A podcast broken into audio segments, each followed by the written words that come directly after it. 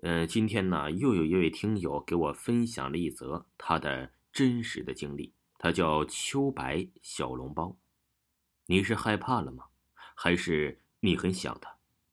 在怪事发生以前，我们没有一个人关心过鱼，他就像班上一个可有可无的一分子，没有人注意，也没有值得让人注意的地方。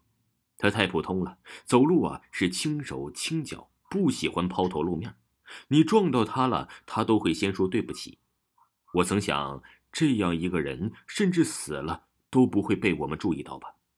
可是他才死去一天，我们谈论的都是他。鱼死掉的第二天，怪事就不停地发生，各种各样恐怖的流言和怪谈开始流传了起来。可能啊，是人出于对死亡的未知带来的恐惧，所以啊，才会鞭策各种各样的怪谈来解释死亡。可是这种解释总是让人更加恐惧啊！值得讽刺的是，一个生前人人都不会正眼去看的人，死了才成为被关注的焦点。当人心惶惶的时候，我注意到了一个女孩子，她是雨的女朋友。女孩啊，和这个雨一样，不受人重视，没有个性，不够活泼，相貌平凡。从雨死后啊到现在，她一直都很平静，所以我注意到了她。当所有人都安静的时候，我们只注意到那些喧闹的人。相反，在所有人喧闹的时候，我们才会注意到一些安静的人。女孩保持着这种安静，直到有一天发生了一件我永生难忘的事情。那天呢，我们的毕业照洗出来了，可惜雨没有赶上和我们合影。不过如果呀他赶得上，那么谁又会在乎他的存在呢？如果没有人在乎他的存在，那又何必赶上呢？拿到照片不久，女孩突然叫了一声，很怪的一声，恐惧、惊讶、绝望。全班人都回过头看着她，她抬起头，只说了一句话：里面有二百一十六个人。全系加上老师，一共有二百一十六人，当然除了雨。然后女孩的第二句话就让所有人都毛骨悚然：那天我没有来。她说，每个人拿到这样的大型合影照片，第一眼总会去关注自己，谁会是认真的数自己有多少人呢？多出来的那个人会是谁呢？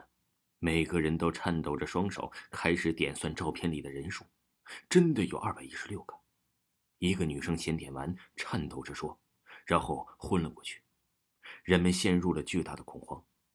后来呀，有人拿着照片和系里每个参加合影的人仔细核对，除了雨的女朋友不在之外，每个人都曾出席，也没有任何外人参加。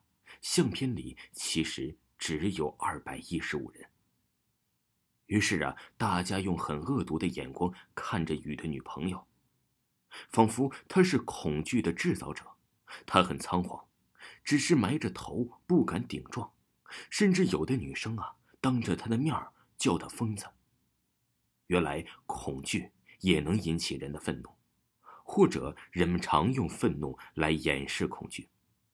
不知道为什么，我却总是相信他没有说谎。我把照片放得很大，挂在墙上，天天出神地看。终于有一天，我看到了一些东西。我得意地走到了女孩的面前，她埋着头。我把照片扬扬，我把照片扬扬。我知道谁是多出来的人了，你看这里。我指着照片的一角，人和人之间有个淡淡的影子，不仔细看绝对不会注意，是一双光着的脚，一个人在那里倒立着。别担心，只是有人恶作剧了，你呀只是太紧张了。我安慰着他。他埋着头没有说话，手急促地搓着裙子，半晌只说了一句话：雨死的那天是从很高的地方摔下来，头朝下。听众朋友，本集播讲完毕，感谢你的收听。